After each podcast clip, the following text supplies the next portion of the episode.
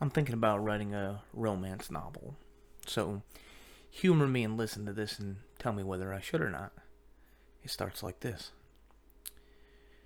She saw him across the field, just baling hay. And as she watched him, his bulging biceps rippled with each toss. But she had no interest in his arms. What piqued her mind was the huge bulge coming from the front of his jeans. And although she knew their love would be forbidden, she couldn't help but say to herself, if he just gave me a sign, I'd follow him into that barn and I'd give him the best time of his life. And I know he'd love it as I would. And all of a sudden, as he was grabbing his next bale of hay, it happened. The sign she'd been waiting for.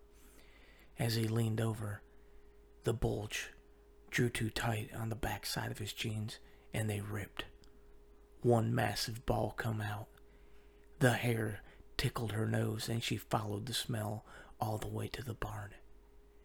She followed him in and she said, I know we shouldn't do this. I know our love's forbidden. As he stood there flexing in front of her, she said, But I have to have you. She reached down, unzipped his pants. His monstrous cock hit the floor with a thunderous clap. And she said, Give it to me.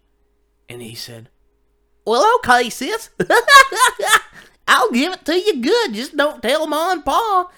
And as he put it in, she said, Ooh. He went a little further. She said, Ah. And that's it. The end. Wait a minute. That's not the end. That's right. They also had a three eyed baby. And I'm just fucking with you. I'm not writing no novels.